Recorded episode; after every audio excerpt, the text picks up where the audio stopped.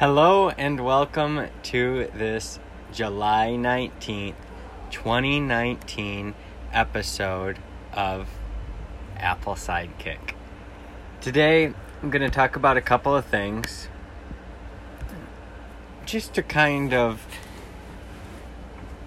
remind myself and others of the significance of Apple versus the competitors. And the first thing is they have a 97% satisfaction rate.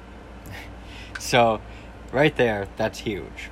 Then you move on to, as of WWDC, the latest version of iOS, iOS 12, had an 85% adoption rate versus Android 9, which was actually slightly older, had been released a little bit before iOS 12, only had a 10% adoption, and that right there has huge benefits to both users and developers. That's what Tim Cook said, that's what I'm saying, because if you know what operating system the user base is on, then you have a better chance of developing the best user experience.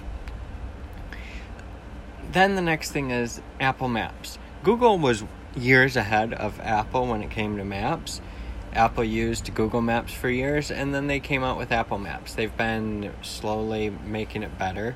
And now, with improvements in that technology, probably because of their focus on cars, we are seeing really cool shifts with maps. Being able to see 3D visual representations of cities, so you can say, oh yeah, that's what I need to look for when I go there. It's really cool. You can say, well, what's in that area, and you can really look at it. You can really see what the area is going to be like. It's really fascinating. I mean, maps have been getting better and better, and with that, I'm just extremely excited to have Google and Apple competing on that level. Is really powerful. Excuse me, I'm sorry. Then the next thing is privacy first. With single sign-on, with HomeKit, with all of these things, security is crucial. So I love that Apple is focused on security with their new card. They are really focused on security. They're investing a lot in security, and they're working to attract the best and brightest in regard to security. So when you're looking for security protocols for your video cameras around your house and security like that, you want it to be good, especially when you have valuable things in there, including yourself. So the privacy first is very crucial. They do a lot of things that other companies don't do. They don't rush things to market specifically so that they can make it privacy first. That's very important. You don't want a company that's just rushing things to market in order to make money, in order to beat the competition, and not offer the best user experience and the safest user experience.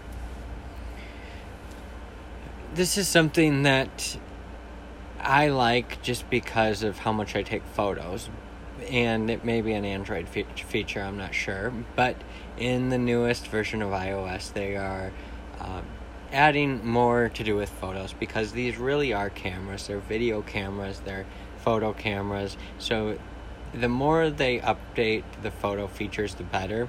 And they updated a feature where it eliminates a sea of duplicate photos.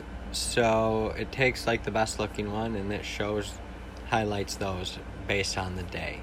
It's really nice for people that take a lot of the same photo to get the best one. And then aside from that, I would say that overall the iPhone is one of the most phenomenal cameras out there. And I will just leave it at that. The iPad OS is a big shift for the iPad, and the reason that I mention this is because you look at Android and Google, they have Chrome OS or whatever they want to call it. I don't know, that the name is different, but they have that. They have Android, but what about heavy hardcore computing, maybe Linux, but it works.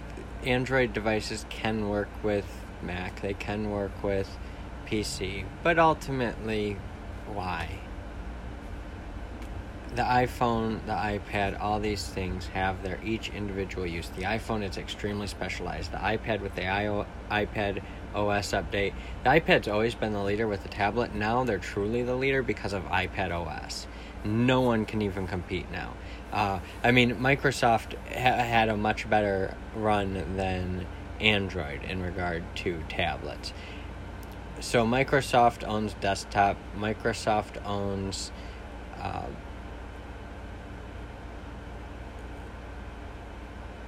the cheap tablet, really, I believe, with Surface, that kind of thing, because it's a tablet laptop.